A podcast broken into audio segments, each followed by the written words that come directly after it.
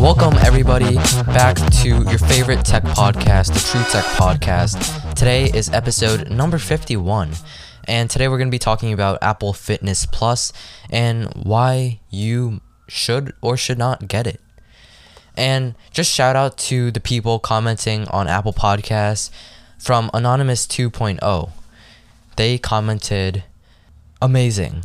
I love this podcast even though I just started listening. This mic quality is amazing and the info is on point. Keep it up, man. Yeah, so just thank you for commenting and I really appreciate it.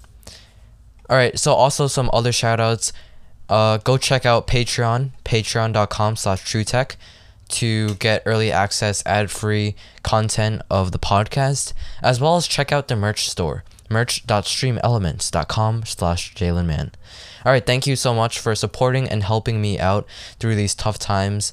And all right, so let's get into today's story. All right, so Apple has finally put out their fitness service, Fitness Plus, and Apple released this when they released the Apple Watch Series 6 back in September. And ever since, they've just put this on hold until now, and it's pretty exciting to see what they have come out with. So, this Apple Fitness Plus is a subscription based, and I believe it is at a price of $9.99 per month, which uh, is a bit pricey to me for a uh, fitness based app. But, you know, considering it's Apple, everything is expensive. And there are so many things that are special about this app compared to some of the other third party apps like Nike's training app or even uh, Under Armour's Under Armour's training app. Yeah, so the biggest thing about this that is really differentiating it from its competitors is the way that it connects to the Apple Watch and how you are able to see all your stats and your rings on the screen while you're doing a workout. And this is pretty interesting and is gonna just allow people to know how many calories they burned and how long they've been doing the workout. And there's also a burn bar where you can see how many uh, calories you've burned as well as how you are compared to other people that were doing the workout, which I find is pretty intriguing since other services don't have that. But then again, Apple's service costs money, and if you do have a new Apple Watch, you can get three months free, or right now you can get a month off for Apple Fitness Plus, regardless of what kind of device you have. You just need to have 14.3. So, this fitness based app is really, really exciting. And there's a lot of different trainers and different kinds of workouts, different lengths. Um, and you can also do it on your iPad, iOS device, or your Apple TV. And I would really try it on the Apple TV if you have one because of um, how big the screen is compared to other devices, especially compared to an iPhone. And the iPhone screen is pretty small, but it's nice to have it when it's portable. And also on the TV, it's just huge, and you're able to see all your metrics without having to glance down at anything. You're just always staring at this display, which is really nice. So, this whole thing is all connected together through Apple's ecosystem. So you'll be able to uh, know your all your stats from the fitness app, and you'll be able to track it on your iPad as well as your iPhone and Apple TV. And a little small feature that not a lot of people have mentioned um, from a lot of reviews are that you can wear your Apple Watch and go to another Apple TV, regardless if it's yours. It could be your friends or your family member's Apple TV that's not in your account, and you could just go near it, and your Apple Watch will detect that you're near a Apple TV and ask if you would like to pair to the Apple TV. And once you do that, you can start doing fitness workouts. It'll log onto your account, and you could just start doing your workouts, which uh, provides a huge amount of things you can do, which is really nice.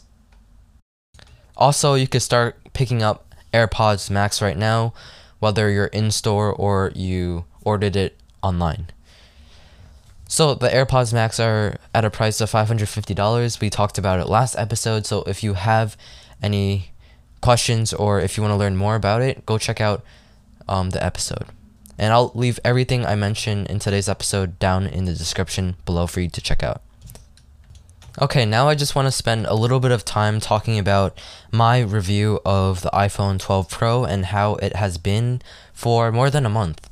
So I've been dailying this phone for more than a month. I've got it since October 23rd when it first came out, and this phone has really been great. And despite all the comments that you've seen in other reviews saying that this phone is not as good and you shouldn't buy it, I really think that you should if you don't like big phones if you don't like the size of the iphone 12 pro max and you're not a big fan of the big display or um, a big form factor then you should consider the iphone 12 pro because this phone packs all of the good features that you would find in a pro phone hence the name iphone 12 pro and keeps it in a relatively controllable form factor and size. Because when I first thought about buying one of these phones, I just thought to myself, the iPhone 12 Pro Max is too big. So I considered my options and I looked at this, the iPhone 12 Pro.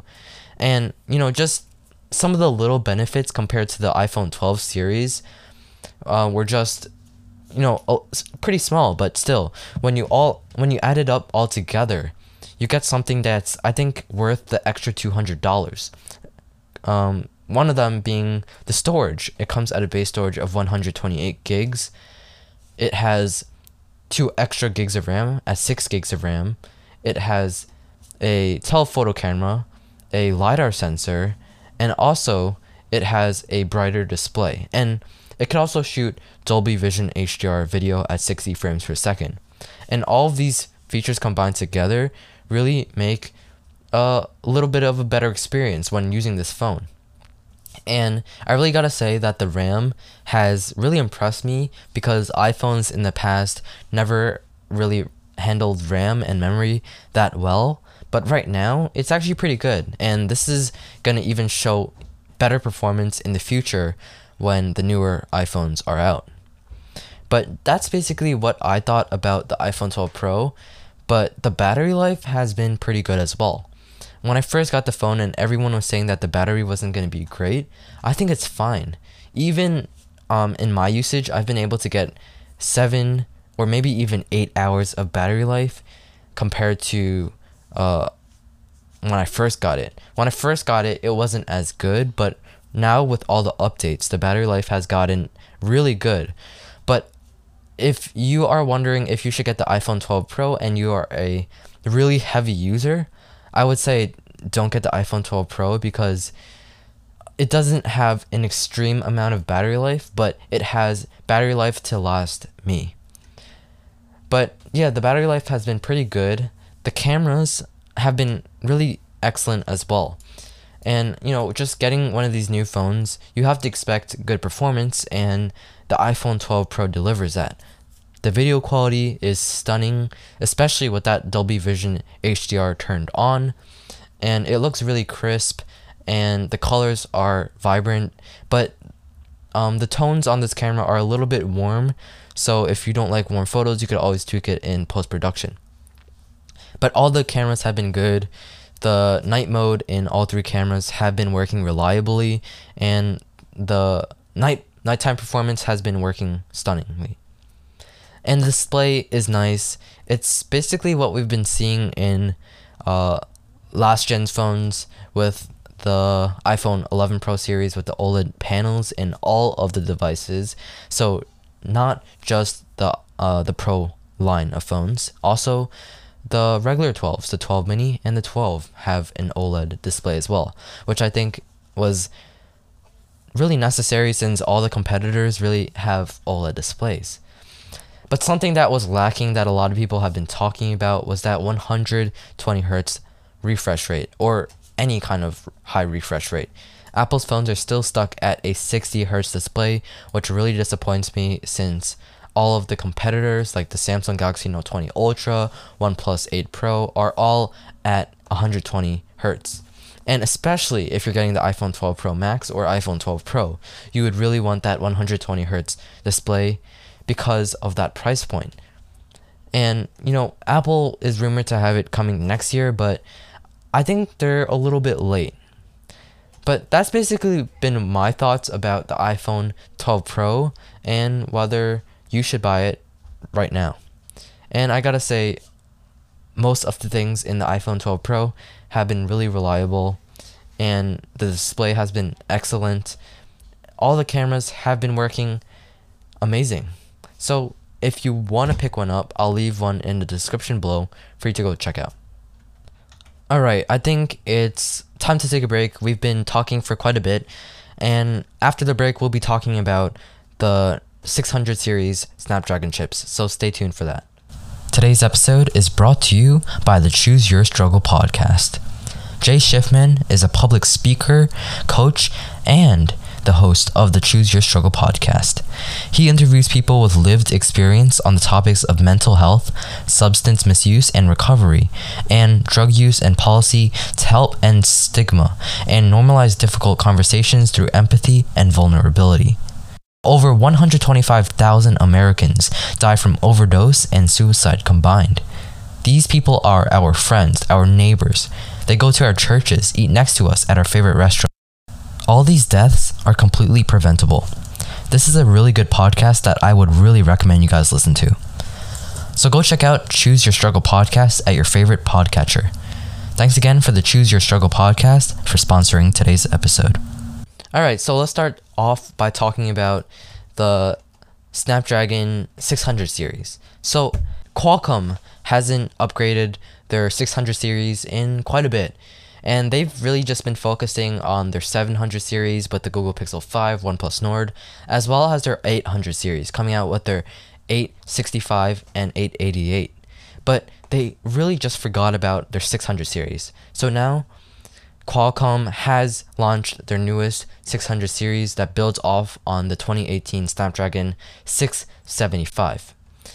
And this chipset is not as big of a refresh as you might think, and it just uh, has the same features as the same Kryo 460 CPU as well as the Adreno 612 GPU components in its processors. However, Qualcomm has made some tweaks that should help the 678 outperform the 675, especially in CPU performance. So, the Kryo 460 now maxes out at 2.2 GHz compared to the 2.0 GHz on the 675. And the chipmaker says it's tweaked the Adreno 612 to increase performance, but it did not provide too many details on how it went about that. And to be clear, whatever performance improvements Qualcomm was able to eke out of them should be modest. And the chip is built on the same 11 nanometer process that the company used for the 675. So we're not really going to be able to see a huge difference in performance, but we are going to be seeing some performance and should help with the next budget phones. And it's able to capture limitless 4K video and stills up to 48 megapixels and dual camera systems of up to 16 megapixels.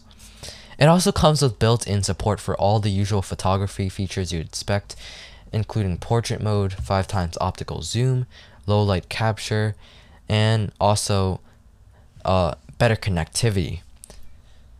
Yeah, so while we're on the topic of connectivity with this uh, processor, it comes with the same X12 LTE modem that came with the 675, but Qualcomm has added support for a feature called LAA, which stands for License Assisted Access, that taps unlicensed 5 GHz spectrum in combination with your carrier aggregation to increase capacity, which basically means you'll get faster download speeds as well as upload speeds, up to 600 megabits. However, the X12 won't let you connect to any 5G networks, but I wouldn't say that's huge too huge of a deal since 5G isn't too big right now. And let's talk about a little about Bluetooth on this processor because it comes with Wi-Fi uh, 802.11n and Bluetooth 5.0 support, so you'll get pretty good Bluetooth connection as well as Wi-Fi connection. And The 675 mostly made its way into phones like Xiaomi and Apple, and also phones from Motorola, like the Motorola Moto Z4. And that was basically all the improvements and spec bumps that you would need to know about the 678. Alright, that has been this episode. I hoped you guys enjoyed this episode of the True Tech Podcast, number 51. And I hope you guys have an enjoyable Christmas. And I'll catch you guys in the next one.